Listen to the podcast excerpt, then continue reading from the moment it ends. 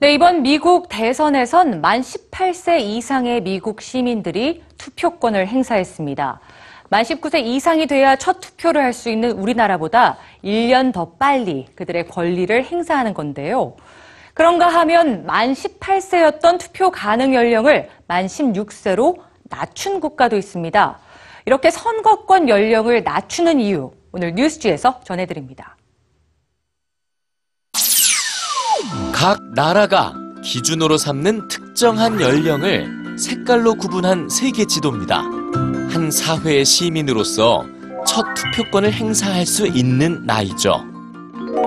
미국과 유럽 대부분의 국가를 비롯해 18세 이상에게 투표권을 주는 나라는 전 세계 90% 이상. 만 20세를 기준으로 했던 일본도 70년 만에 선거법을 개정해 만 18세로 선거 연령을 낮췄습니다. 올해 일본 참의원 선거와 지방선거에선 240만 명의 새로운 유권자가 첫 투표권을 행사했죠. OECD 34개 국가 중 가장 늦게 투표권을 갖는 나라는 우리나라인데요. 반면 우리나라보다 3살이나 어린 만 16세에 투표권을 주는 나라도 있습니다. 2008년 유럽 국가 중 처음으로 최연소 유권자가 등장한 오스트리아. 만 18세였던 선거 연령을 16세로 낮춘 이유는 세대 간의 균형을 유지하기 위해서였습니다. 인구 고령화로 인해 65세 이상 유권자 수가 25세 이하 유권자를 넘어섰기 때문이죠. 2014년 스코틀랜드의 분리 독립을 묻는 주민 투표에도 16세와 17세 유권자가 한 표를 행사했습니다.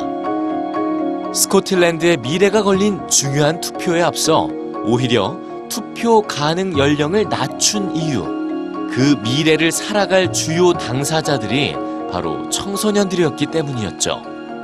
미국 메릴랜드주에 위치한 도시 타코마 파크에서는 2013년부터 16세에게 투표권을 준 것을 시작으로 만 18세인 선거 연령을 만 16세로 낮춰야 한다는 주장은 점점 확산되고 있지만 한편에선 16세에게 투표권을 주는 건 사회적 낭비며 합리적이고 이성적인 선택을 하기엔 아직 어린 나이라고 말하죠. 하지만 첫 투표 연령을 낮춰 그들이 만든 사회가 아니라 자신의 선택이 반영된 사회에서 시민으로 살아갈 권리를 요구하는 청소년들. 여전히 만 19세 이상으로 제한된 투표권. 이에 대해 우리 청소년들은 어떤 생각을 하고 있을까요?